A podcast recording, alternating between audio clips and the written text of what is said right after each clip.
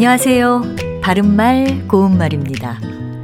우리 전통음악 공연 중에 사물놀이가 있습니다. 사물놀이의 장단은 듣는 이로 하여금 신명나게 만들죠.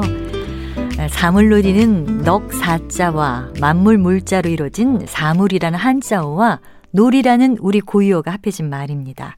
사물놀이는 말 그대로 네 가지 전통악기를 가지고 어우러져 치는 놀이를 말합니다.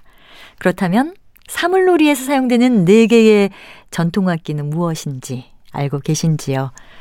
우선 이 중에서 크기가 제일 작은 악기는 꽹과리입니다. 꽹과리는 풍물놀이와 무속음악 등에서 사용하는 타악기의 하나인데요. 노쇠로 만들어 채로 쳐서 소리를 내는 악기지요.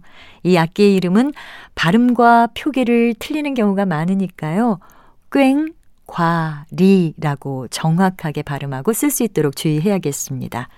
또 꽹과리보다는 크고 두 개의 구멍을 내어 끈을 꿰고 채로 쳐서 소리를 내는 징이라는 악기가 있고요. 나머지 두 개는 북과 장구입니다. 간혹 장구를 장고로 잘못 알고 계신 분들도 있지만 장구가 표준어로 되어 있습니다. 이것은 장고라는 한자어가 원말인데 시간이 지나면서 장구로 바뀌어 쓰이게 된 것입니다. 이와 같은 예로는 자두, 호두, 앵두 같은 것이 있습니다.